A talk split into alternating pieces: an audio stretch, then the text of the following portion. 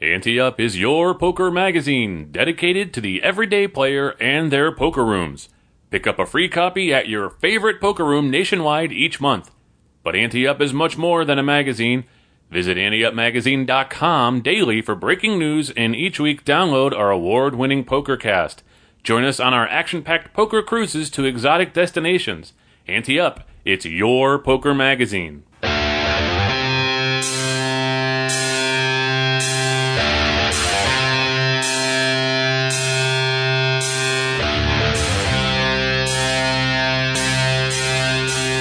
From the Ante Up headquarters in Tampa Bay, Florida, it's the Ante Up PokerCast. And now, here are two guys who think they know how to play poker Chris Cosenza and Scott Long. It's October 26, 2018. You're listening to the greatest poker cast there ever was. I'm Chris Cosenza. And I'm Scott Long. Hey, uh, just so you know, I'm still sick, but I have an inhaler. so, like, uh, you know, blue velvet, I might have to breathe in, uh, instead of oxygen, it'll be, uh, whatever it was he breathed in uh, that show. It was, uh, I'll be maybe cranking up some uh, albuterol during the show this week. Well, uh, I- I'm, I'm going to trump your obvious brag about your inhaler say I have an EpiPen. I actually have two now, so Oh, ever since that, was it a hornet sting or a wasp sting? hornet. Hornet, yeah. badass. Jeez, two EpiPens. Evil Um, in the air. it's it's really sad. And I I think about you know when we started this show, we were in our thirties and felt you know pretty young and still looked reasonably young. Although you had great. well, no, yeah, we thought we were going to live forever, right? Yeah. Now we're in our 40s, and we wake up every morning. I'm like, oh my gosh, I woke up. I know. I'm like, wow, another day in this hellhole. But uh, and now I've got an inhaler to keep me alive. You need an EpiPen, and people still listen to us. That's crazy. Still got to get up six times in the middle of the night to go pee too. So All right, that's TMI right there, buddy. I didn't need to know. at least that. I get up. No, if I didn't get up, that would be TMI. Yeah, that would be that would be rough. Oh, you just get one of those stadium pals and just sleep through the night. Stadium pal.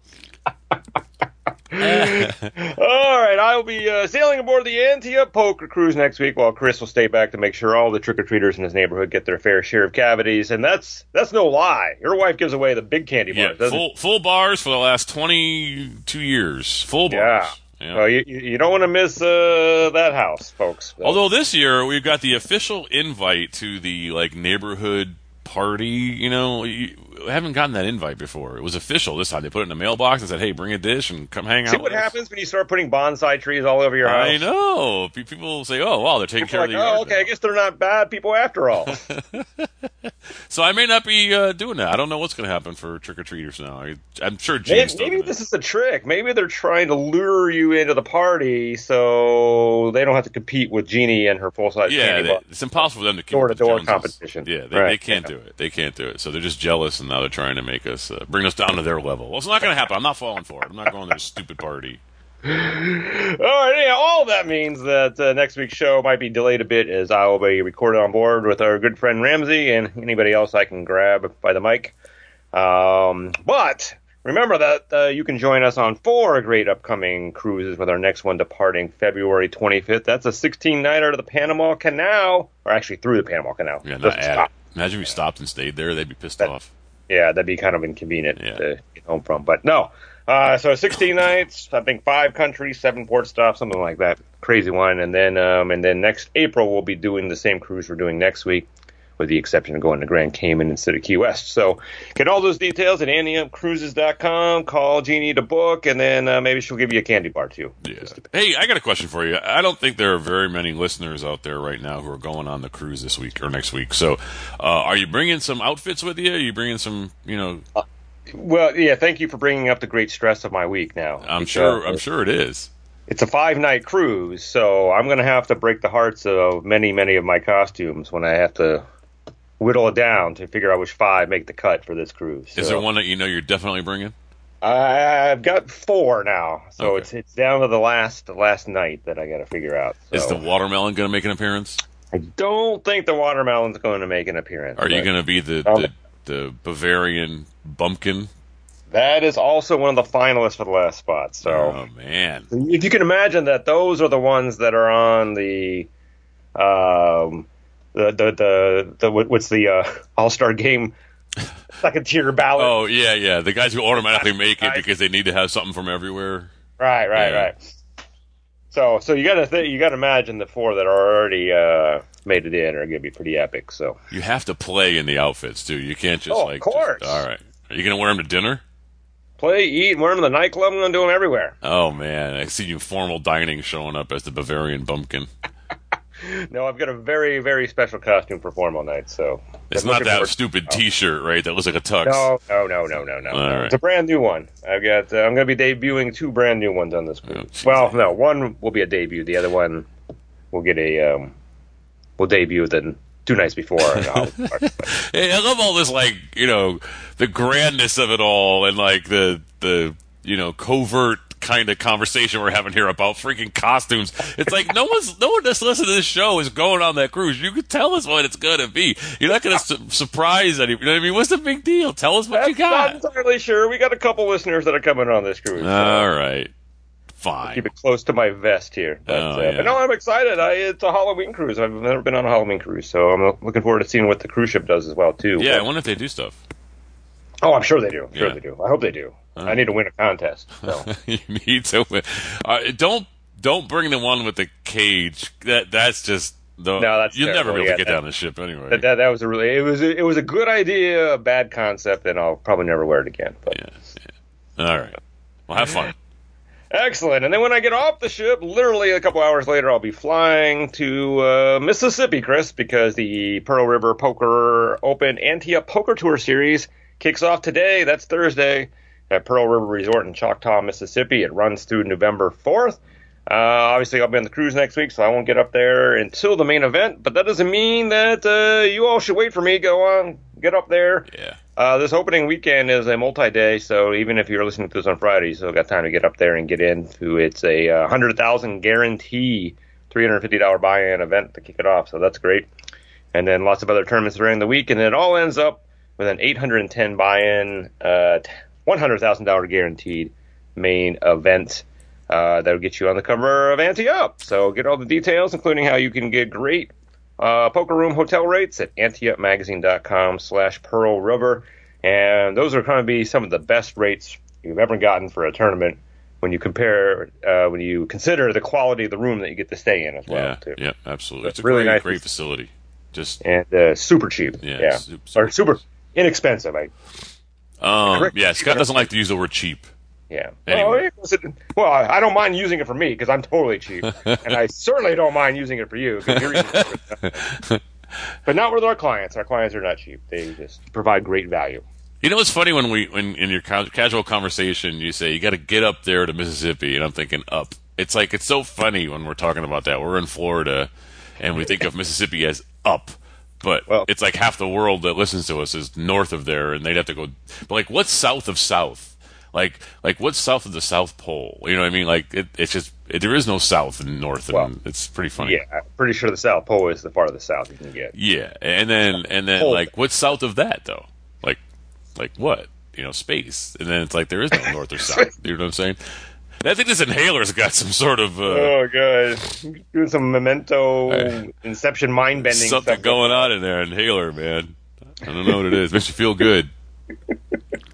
You know, I just saw Poltergeist for the first time last week. No so way! I can't believe you just Yeah. said that. I know, I know. It's it's. I, well, I, well, growing up, I, I, I didn't do horror movies, so um, and I saw Nightmare on the Elm Street for the first time a couple weeks ago. So Wow, last Have, night uh, uh, they did a, I've not seen any of the Halloweens yet. So on Goldberg's. They did a spoof on Freddy Krueger last night in Nightmare on Elm Street. I love that show, the Gold- Goldbergs, because it's it's like my childhood. It's the same time frame as when we grew up, you know, and I just love it. Um, Well, I, and I was upset that I hadn't got into that because a lot of people told me it was great, and then you posted the entire episode on Rush, and that just would have ruined me. So, Oh man! Well, it wasn't. It wasn't the entire episode, but it was like the main theme throughout the episode, which was awesome. Were any, were any of the kids wearing eighty nine dollar t shirts? yes, actually, that every episode, this kid named Johnny on the show, he he has to have a Rush shirt on. He doesn't have anything but Rush, and it's always a different concert T-shirt every every week. It's it's awesome. I can respect that. Yeah, it's an awesome show. Um, so let's get back to this poltergeist thing. I know it's not poker, and they want to probably kill us this week, but uh, So that's really the first time you saw like the snow on the TV and the girl goes, Uh, "They're well, here" I, and I all that. I knew of it. I knew the they're here, Yeah, all yeah. that kind of stuff. I knew the curses and all that afterwards, but Right. um, but I thought maybe once I wa- started watching it again that it would come back to me. But I'm like, nope, don't remember any of this. Yep, Wow, that A was like fantastic movie, by the way. that was like the first scary movie that I ever actually didn't turn away from when I was watching it as a child. You know, because my mom used to like cover my eyes and not let me watch the show, like or whatever. If there was nudity, she'd cover my eyes. Or if there was scary stuff, she'd cover my eyes. And so that was the first movie where, like, I think I was with my brother, and he's like, "Just watch it," because I now was like it's like Pavlov's dog. I was trained to turn away when something was scary, you know. So my brother's like, "Just watch the guy pull his face off." And then you know because the steak starts inching across the counter and then starts bubbling up and then he pulls his face off in the mirror and, it's like when i finally saw it i was like oh my god it's fake. It's it's fake looking. It's stupid. And then i was never scared of movies again. It was the weirdest thing.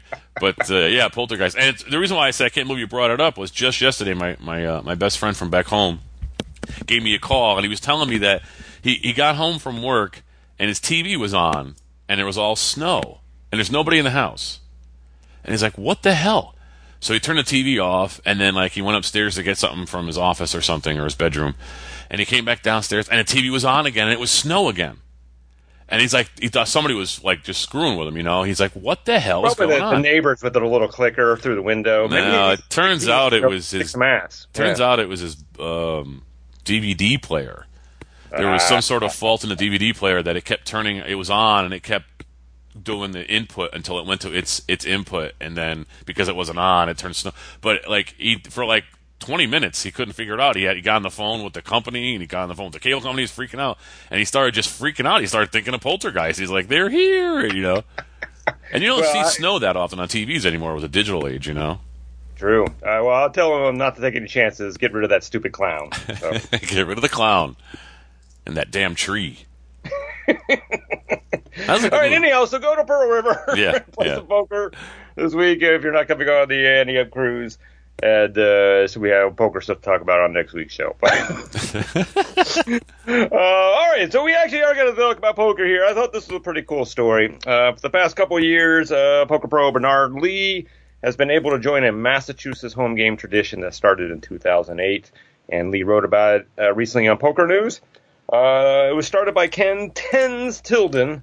How come we don't have nicknames? Uh, I think we do. We just don't tell you what they are. Uh, that's probably true. Anyhow, Ken Tens Tilden. Uh, nine buddies get together every year, Chris, to play out the World Series of Poker main event final table themselves. The players start with the same chip stacks as the final nine and the same blinds, though you shorten the levels to one hour so they get it done in a day. Yeah. Uh, players choose one of the WSOP final tablers' name out of the hat, and that's the stack that they inherit for the tournament. Um, a couple of things. Uh, did we talk about this once before? We may have. Or was it just a different little- variation, like Oh, coaches? It's going on for 10 years, so it's possible. Yeah, it's either that or we were just saying how coaches were doing that with their players. They were giving them the actual chip counts and mimicking it. But um, so with, without the November nine, right? They don't they don't do that anymore, right? Uh, yeah, so it's probably Kinda got hard to do. these last two years for Yeah, them. I was gonna say it's kind of hard to do now without number nine, but very interesting. I, I, I don't know. I don't know if I'd be willing to do that. I mean, I'm the guy that didn't want you to take fifty cents out of the pot for the damn horse race. so I don't know if I'd want to put money up just to draw, be a one in nine shot of drawing the short stack and having to play that way. Well, so that's a good. That's part of the reason I brought it up is I mean the the it, it's interesting that uh, they, they've been doing this for ten years. They're probably not the only people. I mean, it's I can imagine other people coming up with this idea and doing it too, right? But Right. but um, but the reason that uh, Bernard wrote about it um, this time was he offered some suggestions to them. Um, oh, and by the way, let me back up. For the last couple of years, Bernard's got the World Series of Poker champion to Skype in Oh wow, and wish them all luck. That's pretty cool, right? that's So- wild. Um, but anyhow, so uh, but he offered a couple suggestions, and the biggest one was that he said the same thing you did, that it seems kind of unfair that the buy-in is the same for everybody, but you could get you could draw the 13 big blind stack, or you could draw the 250 big blind stack, right? Yeah. And uh, he suggested that uh, they tier it a little bit. So if you get the big stack, you're paying your buy-ins more, and if you get the short stack, your buy-ins less. So Um, but then I wonder whether people would do that. You would have to like set the cap, right? Because I mean, what if you normally your home game you play a fifty dollar tournament, right? So and this one everybody's fifty bucks. So to to skew it where somebody pays five, somebody else is going to have to pay like two hundred and fifty, right? Yeah, or unless it's you just say the big stack pays the full buy-in that we normally pay, and everyone gets a re, you know reduced rate from there down, so you can't. Right, but then your prize pool's like Your price will terrible then. Yeah, yeah, Yeah. You'd have to do something. You'd have. To, that's what I'm saying. You'd have to like say, hey, all right, if you're going to get a lot of chips, you got a better chance of winning, so you're going to make it pay you more. But we have to be sure everybody's comfortable with that top, whatever it is. Yeah. So maybe it's at hundred, and then you scale it down based on percent after that. Very interesting. It's, I mean, it, it, that's something to you know keeping it keeping it fresh at the home game, you know, and having fun. And I want as he, um, I, I wonder if in that article, I don't remember they didn't have results in it, right? I don't remember seeing anything like how they did or the short stack ever won or anything. Um, yeah, well, they didn't have like it wasn't like Hendon Mob. Right, right. But uh, but yeah, the um, uh, champion, the World Series champion guy, the, the guy who got the champion, Right. finished second this year. Oh, okay. In their tournament this year. So, Interesting. Um, but um, Does he Uh, use does he use the big chips too for the larger denominations? oh yeah, so the other he actually you'll like- you'll appreciate this, Chris. He actually um, over the course of weeks or whatever while watching poker on TV, he actually put little labels on all of his home game chips Nice. with denominations. So they all like you know five million or one million or whatever. yeah, yeah. And there's a little picture of it on there. It's kind of cool. But did he have to sand them down so they wouldn't slide off of each other? That that did not make the article. I, I can't say for certain that he didn't, but it was not in the article. I still have that rig, you know. By the way, just so you know, Well, I'm sure you do. I still have that rig somewhere in It's gonna the be in the garage. Ante Up Museum someday. the Smithsonian, baby. the rig and the bell, and that's it. You know, it's gonna be a really short, small museum. I always wondered if they're gonna ever put us in the Florida Poker Hall of Fame. Uh, I'm not aware that there is one. Yeah, I don't so- know, but if they ever have one, I remember when we first started the magazine, and it was just a Florida magazine. I would go to like to cover the events, and then I was like, once I was at, Da- uh, I think I was at Derby Lane. Yeah, it was Derby Lane, and there was a guy there taking pictures and stuff, and I can't remember his name now because Oh yeah, uh, Mark. Uh, what's his name? Uh, what was his last name? Lightenberger or something like that. I don't remember him. Yeah, right. And he was like taking like he was doing it for the official record or something of like Florida poker, like historical or something. And I was like, well, maybe there's going to be a Florida Poker Hall of Fame someday or something, you know? And that'd be wouldn't that be something we'd be getting? Probably would have been something we should have created, but Yeah. Well, we still can. so can. We still can. There's no reason why. As long as they put us in first, we're in the inaugurated class, and I'm I'm fine with that. But but it's possible. Oh, one of the other uh, suggestions that Bernard had, I thought was probably interesting, is um, he suggested that they all draw their stack a week um, in advance. so they can prepare.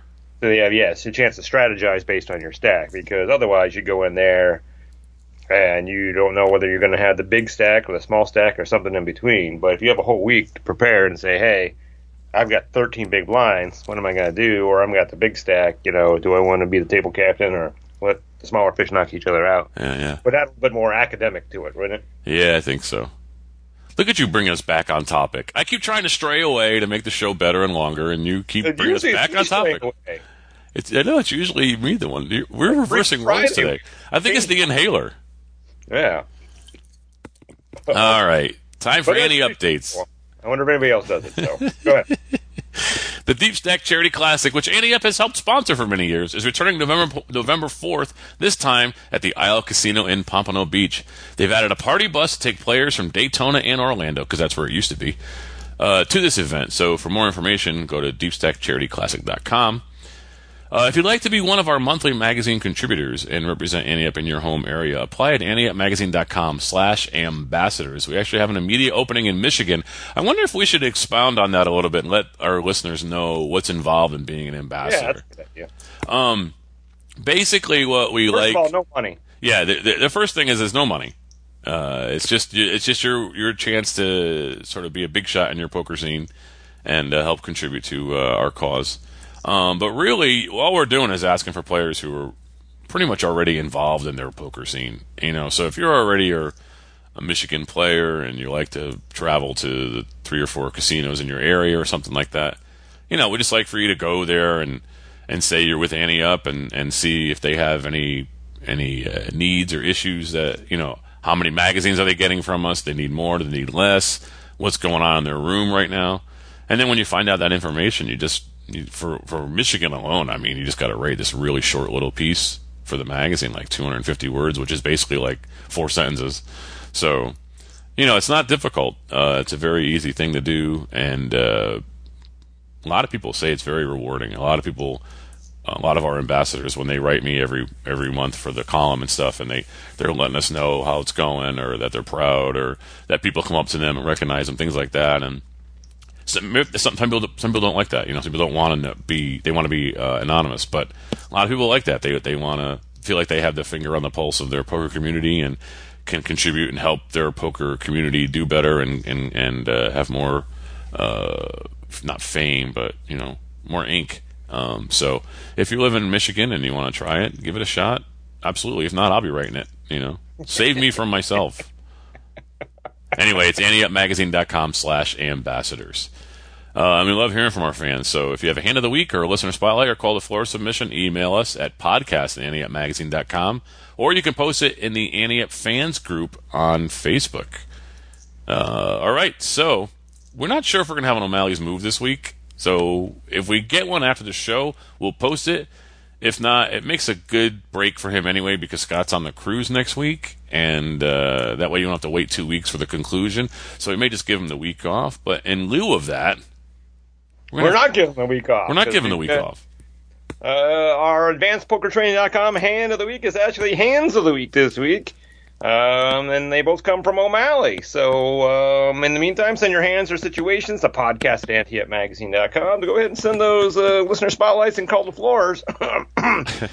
and uh, if you ever want something from us in the wanted something from us in the past year, you'll get a free membership to Advanced Poker Training, the world's number one poker training site. So, all right, so I believe O'Malley set this up as a um, uh, well, actually, I'll just uh, re-reset here. He's like. Uh, he said there's too much background um, in these situations to make them O'Malley's move. So this is kind of like the cutting room floor of O'Malley's move, right? Oh, interesting.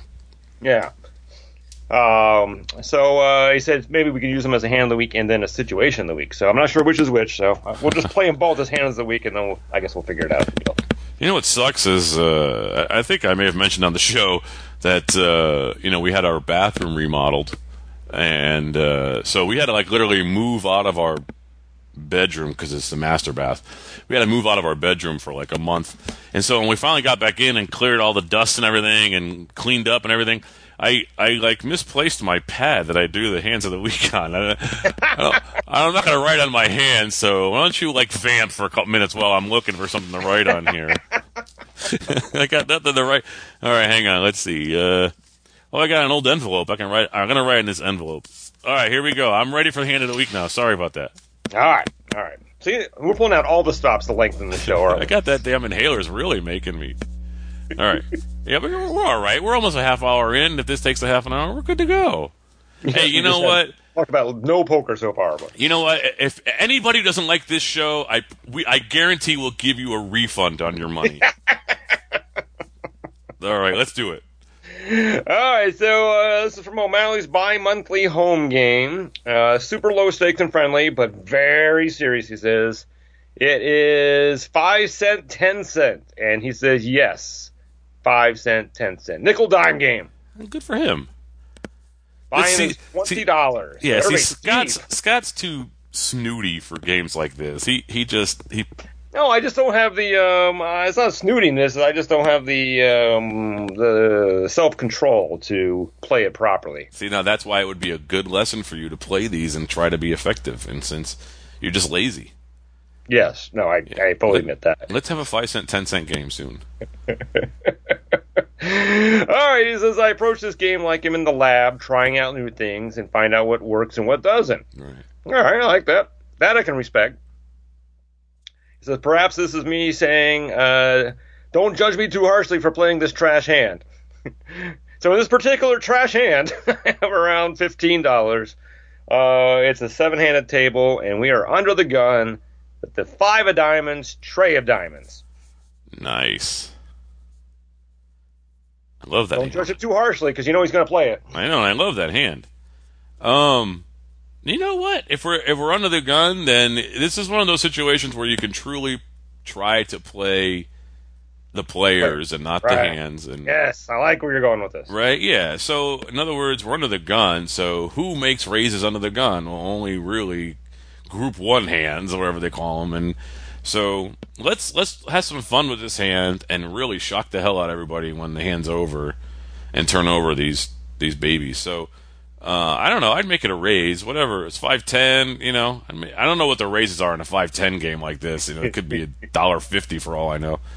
Um, but whatever the probably the standard raise has been going on in this home game and stuff. So whatever that would be, thirty cents, forty cents, fifty cents, whatever it is. I wanna I wanna play this like I have aces.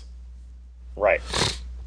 No, in fact, actually, even outside of the O'Malley lab here, I actually think this is an interesting hand to play under the gun if you get it.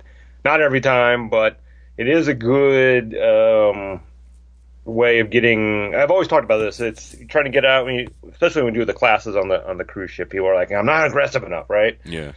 And so these are kind of things I would suggest is when you get out of line, because you need to get out of line to play aggressively, right? Yeah. Make sure it, it's um suited and either uh, connected or one gaps or something like that, so you get a little backup on it, right? Yeah. So, um, and if nothing else, that's just your randomizer for you. So, okay, all right, I'm under the gun and I got a suited connector.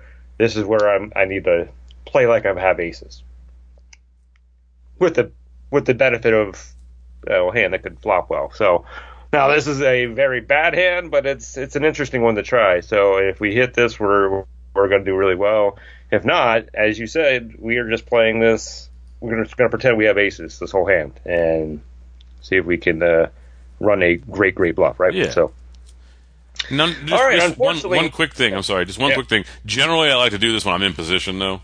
But we're going to try something different and do it under the gun. So, Well, but I think you get a little bit more. Again, you have to take your thought process out of position on this. And if we're pretending we have aces, we would play aces under the gun. So yeah, no, I agree. I just mean that when I'm trying to play the player, I mean it, it's a lot easier on you to be in position to do this than it is to be out of position the whole hand and try to run bluffs on three streets. You know what I mean? So I'm just saying, if you if you want to play the players, it's better off to be in position and have the advantage already without the cards need, needing to matter. But in this case, yeah, you're going to try something different. okay, unfortunately, our hero limps, uh, but with the intention of raising. So maybe that's all right. So the intention of check raising, like not check raising, but raising if somebody raises behind him. Uh, yeah, intention of raising. So yeah, well, yeah, I guess it's going to be intention of check raising because he can't raise. Gave up his option to raise there. I mean, unless he because he's under the gun, unless somebody raises behind him, and that's what I uh, mean. re-raise, And then re-raises. Yeah. Re-raise, I mean, yeah. Yeah. Okay. All right. All right. So this player to my immediate left makes it 35 to go. And again, that's cents, folks. 35 cents to go, and it's folded to the small blind, who makes it $1.25. Gulp, O'Malley says. Wow. Well, now I think it's you've lost your opportunity. To be honest with you, I mean, I guess you could play it like you had aces, but I don't think anyone's going to believe you now that you've got these other guys in the pot with legitimate hands who don't Well, who could they- actually have the aces. They, at least one guy has a good hand, right? Yeah. So he's not going anywhere. So and he's in position. Well, he's not in position. He's in the small blind. Sorry. So actually, you do have position on him. So that's the only benefit there. But that's going to be a pretty good hand to raise uh, to 125 out of the small blind. Yeah, I mean, if you're if you're thinking about it, you have your little poker thinking cap on, and you say, "All right, well, we've got somebody who limped in a hand, us. You got somebody immediately, which is early in the early in the hand, raising. Then you have somebody who's going to be out of position the whole hand, knowing that under the gun plus one raised, and then they re-raise three x that. They, they, what kind of a hand can the small blind possibly have? And he's probably not going anywhere unless a scare card comes. So that's that's tough. And I'll add to that that uh, small blind also knows that we under the gun limped, which is always suspicious, right? Yeah. So um, unless he wasn't really paying attention, I mean, that's you got to be prepared for that re-raise to come from there. So small blind's got to be either really strong or really bold or both. so You have to get the, the what the guy next to you is going to do too. In your mind, if you think he'll just call, then I might call here because this is the type of hand where you can bust somebody.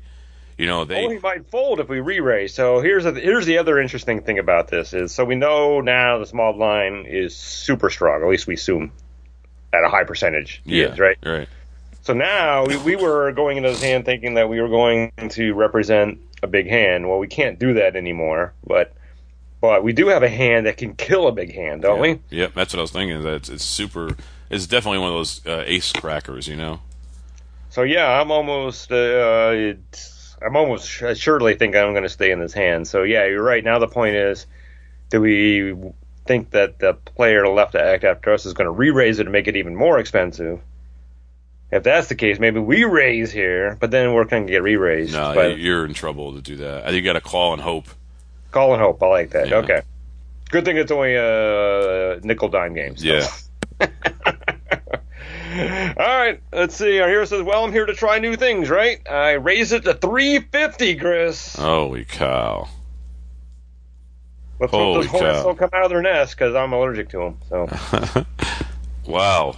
All right. Well, hey, you know, he said he's going to try to play it differently, and if we said try to play like aces. Aces would do this, but if you're against aces, you're in trouble. But yeah, and here's the funny thing is, I that was what I was initially gonna say, and then you know, as it was coming out of my mouth, I was like, oh wait a minute, it's just gonna poke the small blind to raise too. So I guess we'll see what happens here. But all Yeah, right, wow. Um, the initial raiser folds. All right, that's what I was trying to do by raising. Um, and the small blind calls. So okay, all right, it actually worked out well for us then. Yeah, unless the small blind just calls with aces, because a lot of people play them that way. Well, but well, that's true. But we, we kind of assumed he had aces. What we were worried about is him raising all in there and then putting it to his test, and then we just had to. Th- we couldn't call that, right? Well, if Oh. we assumed he had aces, we wouldn't make the raise. So we can't assume he has Well, aces. no, I would- make that raise to get the other guy out. So now I'm heads up against the aces. Uh, Oh. and, but that's what I'm saying. The, the the fear in doing that then is that if he's got aces, he's going to re-raise you again and get you all in. And, Yeah. You know, so there's a very tricky spot there, and we thread the needle pretty well. We got rid of the one guy in the middle, and we only got a call of it. So regardless of what he has now, that's that's the best scenario here for us, I think. yeah. All right, says the uh, small blind is a pretty solid player, but he can be tricky, and he has us covered. Uh, all right, so we're down to 1150 in our stack now, and the flop is the nine of spades, eight of diamonds, four of diamonds, and the small blind checks to us. Nice. I mean, seriously. I mean, it's not it's not an ideal flop, but you you've played this like you got a big hand, so you have all unders to the big hand, and you've got a flush draw and a backdoor wheel draw, backdoor straight draw, whatever. So this is a type of hand where you got to follow through. You got to you can't just check behind now. So there's like seven thirty five, seven forty in this pot. So I'm gonna bet like five bucks. Yeah, so here's the other thing that's interesting about this. So we we talked a lot about assuming that the small blind had aces, right? But aces would have raised, re-raised probably, right? Um, Well, like I said, a lot of people don't do that. A lot of people like to just smooth call and make you think you don't. They don't have it, and then you know, what I mean, a lot of people play them that way. All right, so I I guess what I'm what I'm getting at is I maybe you're right. Maybe they're trying to be sneaky, but otherwise it could be like a kings or queens kind of hand, and then it's like, oops, Yeah, they stepped into it. Now they're very cautious, and that's why they check to us again. So it'd be interesting to see what they do now. If they check raise us now, then then we're back to what we thought we had. But that's great because we got backup for our flush at least right yeah, now. yeah. If I pick up that straight um, draw on the turn as well. So, all right. So uh, it's uh, seven bucks in the pot. So what would you say you're betting? About five. About five. Yeah, I think uh, four-ish is probably right. Five's not bad either, but somewhere in that range. Yeah, because it's like seven forty in the pot probably because there's small blind, uh, or even more, maybe seven forty five because the big blind's out, and you had that raise at thirty five. Then the two two fifties is seven, so seven thirty five, seven forty five, so almost seven fifty in the pot. I don't mind betting five. Man, I mean, half the pot is usually later later in the streets. Usually like a little more now, so I don't mind betting five bucks there. All right, our hero bets four, and the small blind calls. Okay. All right, so all right, let's go back to what we think about. Is he is he really slow playing aces now? It's possible. Probably it's a safe flop for him, all right. So maybe you do take that chance again. And Yeah, there's no way he's putting O'Malley on babies here. So he's thinking that No, O'Malley's got a big pair, and you know he's just hoping his pair's bigger. He's probably got something like queens. well, let's hope not, because the turn is the Queen of Hearts. Oh no! Board now is nine of spades, eight of diamonds, four diamonds, Queen of Hearts. Small blind checks one more time. Oh, I don't know. If I had aces, I would bet him. That's the thing. Are we still trying to tell that story? So if I had aces, I would probably just shove the rest of my stack. You know, if he has a set of queens, we still have outs. Still have outs, yeah. It, So- It's hard to believe that he's got diamonds, uh, unless he's sitting on like an ace of diamonds, king of diamonds kind of hand. That's kind of overplaying that. So yeah, I feel good with our, our backup outs, and I feel good that uh, well, I don't know how much we have left. We had eleven fifty. We have seven fifty left, That's the right amount. I mean, that's and he what has you got to covered. So you know. Yeah. All right. Our hero says, "I contemplate shoving here." Oh, well, if he contemplated, he's probably not going to do it, Chris. Yeah, yeah. Uh, but I want to see if I can hit my hand on the river and maybe get paid off. There's no way he has me on five trey here. I'm thinking this guy could be pretty weak, and maybe the better play is a shove here. But I check behind. Oh, I don't understand though. Oh, I don't A lot of understand like why why he's weak. Why he thinks the player is weak. That confuses me. I mean, this guy Yeah, think he's re-raised weak. I think pre-flop. scared. I think you're right. He had kings or queens, is what I think, or jacks or something like that. It's just scared. Certainly not weak, though. I don't Especially if he hits that queen on the turn. Now he's really trying to trap you because you've taken huge command of his hand. Now he really wants you to bet, and you didn't. So that that would play into his. You know, you, you did well against him. That's the whole Sklansky's theorem, where you do the opposite of what he'd want you to do. So you got lucky there if he did hit a set of queens by not by betting, but you know, and trying to hit your hand. I don't know if you get paid off if you make your flush either. Now, interesting, huh? Well, Yeah, a couple of things are interesting here. I think now. So, um, uh, if it, if we miss, obviously we miss on the river, and he bets, we've got to fold, right? We have nothing. Um, whew, he just changes the dynamic of the hand in so many ways now. Well, the thing is that if no matter what, I think you have to bet the river because you it, it, you can't win, and if you Well, hit you your hand, you got you know what I mean. So you got to bet the river no matter what happens anyway. Um, but Yeah, you're really not controlling the pot. You're right. So at this point, you should have shoved. Yeah, I got it in now, right? yeah, so no matter what happens, you know you're pretty much committed to your whole pot stack stacked to the pot anyway. So you should have done it earlier to put more pressure on him. Well, but the opposite is if he if the guy finally wakes up on the river and bets, we're not going to call. So that that's the only way we would not get over. I guess so, yeah. Unless we hit our flush. And yeah, I mean, yeah, we would have to not hit our flush, and then hit, he would have to bet out Yeah, the river. yeah. Then need to save money. That's the only way. So Yeah. hmm. All right. Um. All right. The river is the nine of diamonds. So the final board is nine of spades, eight of diamonds, four of diamonds, queen of hearts, nine of diamonds. Oh, I don't like this card. No, of course not. Because if you did hit the queens, then it's a boat. Uh, well, did he check to us or did he bet? Uh, he says, um, uh, uh, yes, the small blind bet's enough to put us all in if we call. Oh man, this guy really river a boat. Well, I mean, we've Well, got so much money boat, invested, and we got our hand. the River to flush is higher than ours. Yeah, There's only one that's no, actually, there's not even one that's less than us because the four diamonds is already in the board. So yeah. Oh man. Yeah, I don't think I could fold though. We were telling this story, and now he's bet into us. Maybe he hit the nine. He's got three nines. wow, interesting. Hmm. I mean, you have to put him on a very specific hand, either a flush draw or two queens in his hand. It's, very, it's pretty specific, Or two eights. I mean, he could have voted up there. I guess. a couple I ways just- of voting up. I just don't know if pocket Probably eights four, re-raise yeah, you're probably right. pre-flop. Queens would do that, and then queens would call, and then queens would check, call, and then so if I'm gonna fold, it's because I'm folding to a boat, not a not a flush. You know, I'd have to really think hard about it, but I'm gonna call.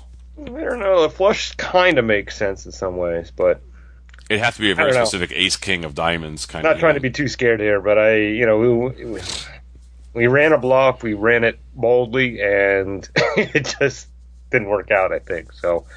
I think I might actually save my money here, but again, I would have got it all in before, so I wouldn't have had to be put to a decision here. So mean, you got to fire three barrels if you want to be world class. Although Uh, he didn't, though. He checked the, the turns. It doesn't matter. So, right. he, so he can get away from it now because he, he doesn't have to be a hero here. Yeah, and then that's what we went back. I mean, that's the only advantage to the checking behind on the turn is it gave us an option to get out of here if we missed, and we didn't miss, but it was the worst diamond to come. So the absolute worst diamond to come. It is. It is. It's one of the yeah. It's the worst diamond.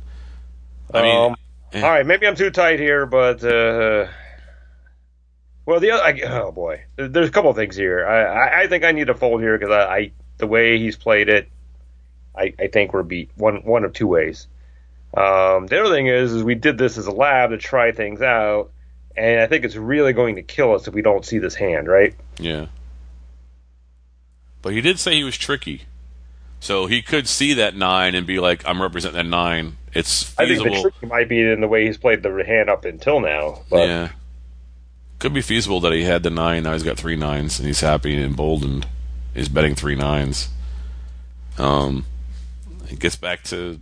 Well, the feel, I problem too is our check there. I mean, we don't know if that made him feel confident in a lesser hand that we do have beat too. Right, that his kings are good or something. Yeah. You know, I'm gonna call. I think there there are enough hands that play this way that we beat, and there are enough hands that beat us. But I'm the way it's gone down. I just feel like that check.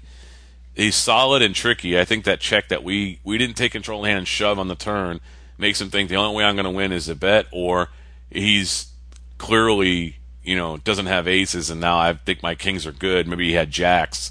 That's why he checked behind on the turn. I think you're talking me into this call. Yep. Yeah, I'm Yep. gonna call and just hey, you know what? Doesn't doesn't hurt me either way because I'm doing the hand of the week for my bedroom. So right. Uh, here it says, I think my mistake here is that I should have thought about this longer, but I basically snap called. oh no, that's not a good sign.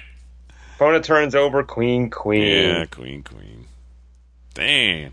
Very consistent with how he played it. So Yeah. yeah. Wow. See that turn.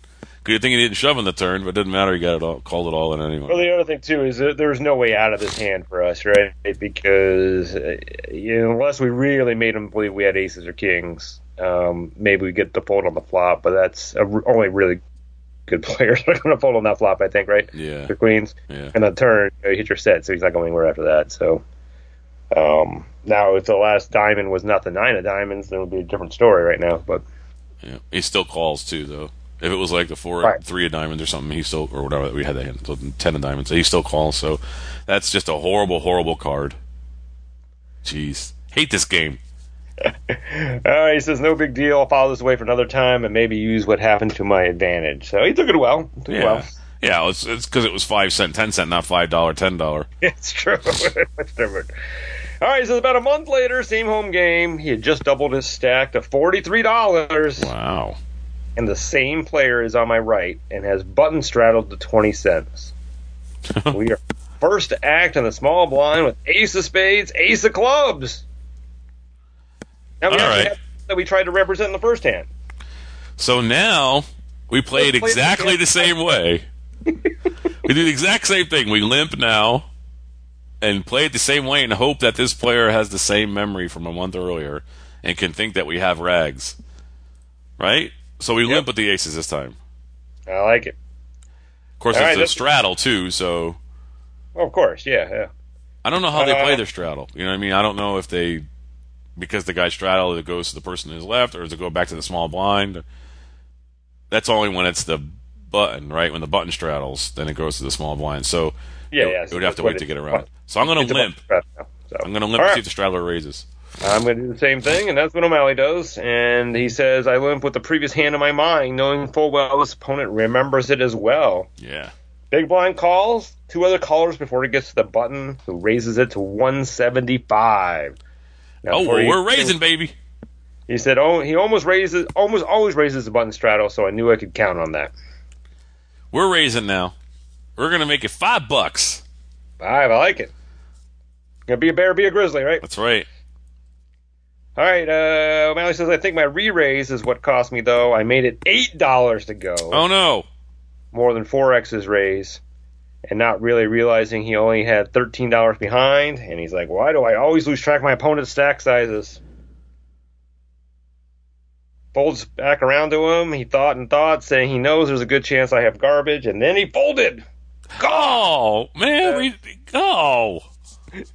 Interestingly, once I tossed my cards in face down, he said your trash goes into his this trash, mixing it into the muck. So close. Uh, he must have been weaker than I thought, or maybe he just knew he, he didn't have any fold equity. Perhaps raised only five dollars would have gotten an overshove. But ultimately, I'm glad I experimented with this, and now I can put it behind me and go back to the drawing board. Interested to hear what we think. So, hmm, Well, I don't know. Here's I don't the know deal. That five was going to change anything. Yeah, I don't think it, I agree with you 100%. I don't think that was going to happen because he was just doing the standard I'm in the straddle, I have to raise and play like the big boys.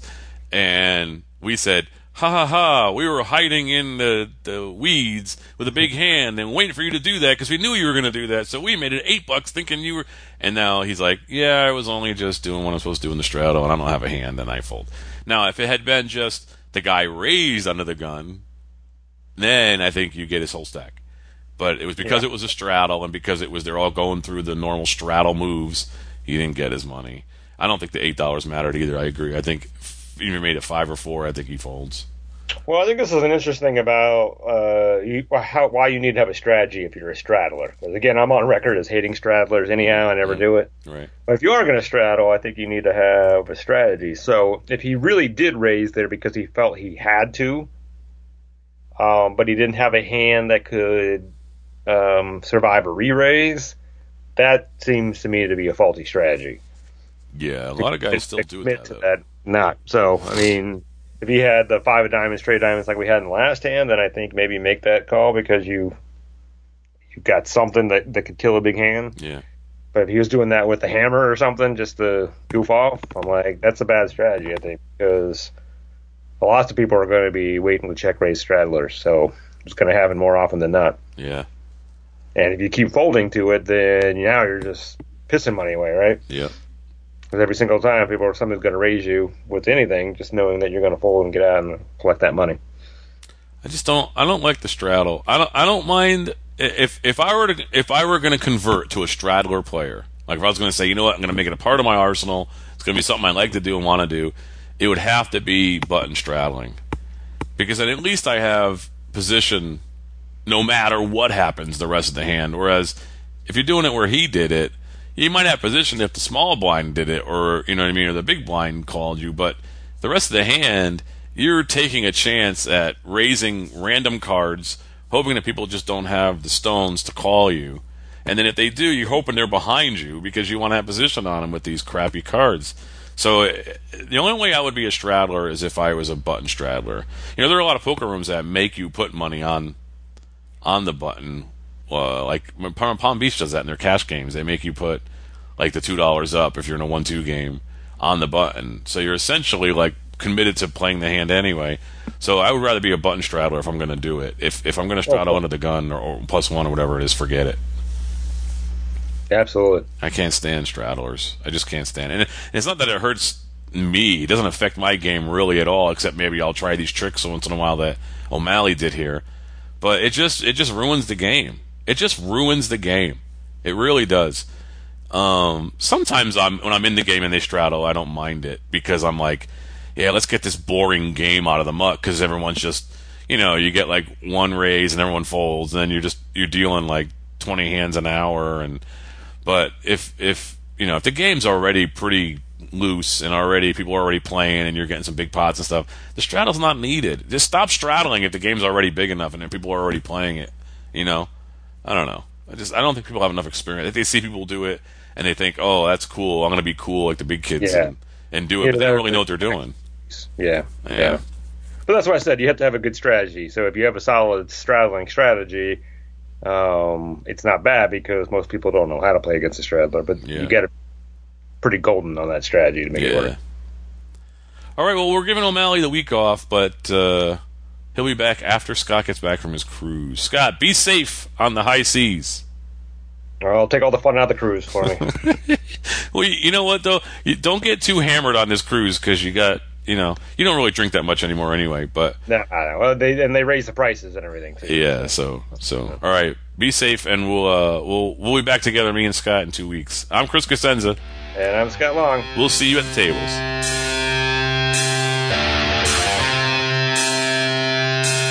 Ante Up is a production of AnteUpMagazine.com.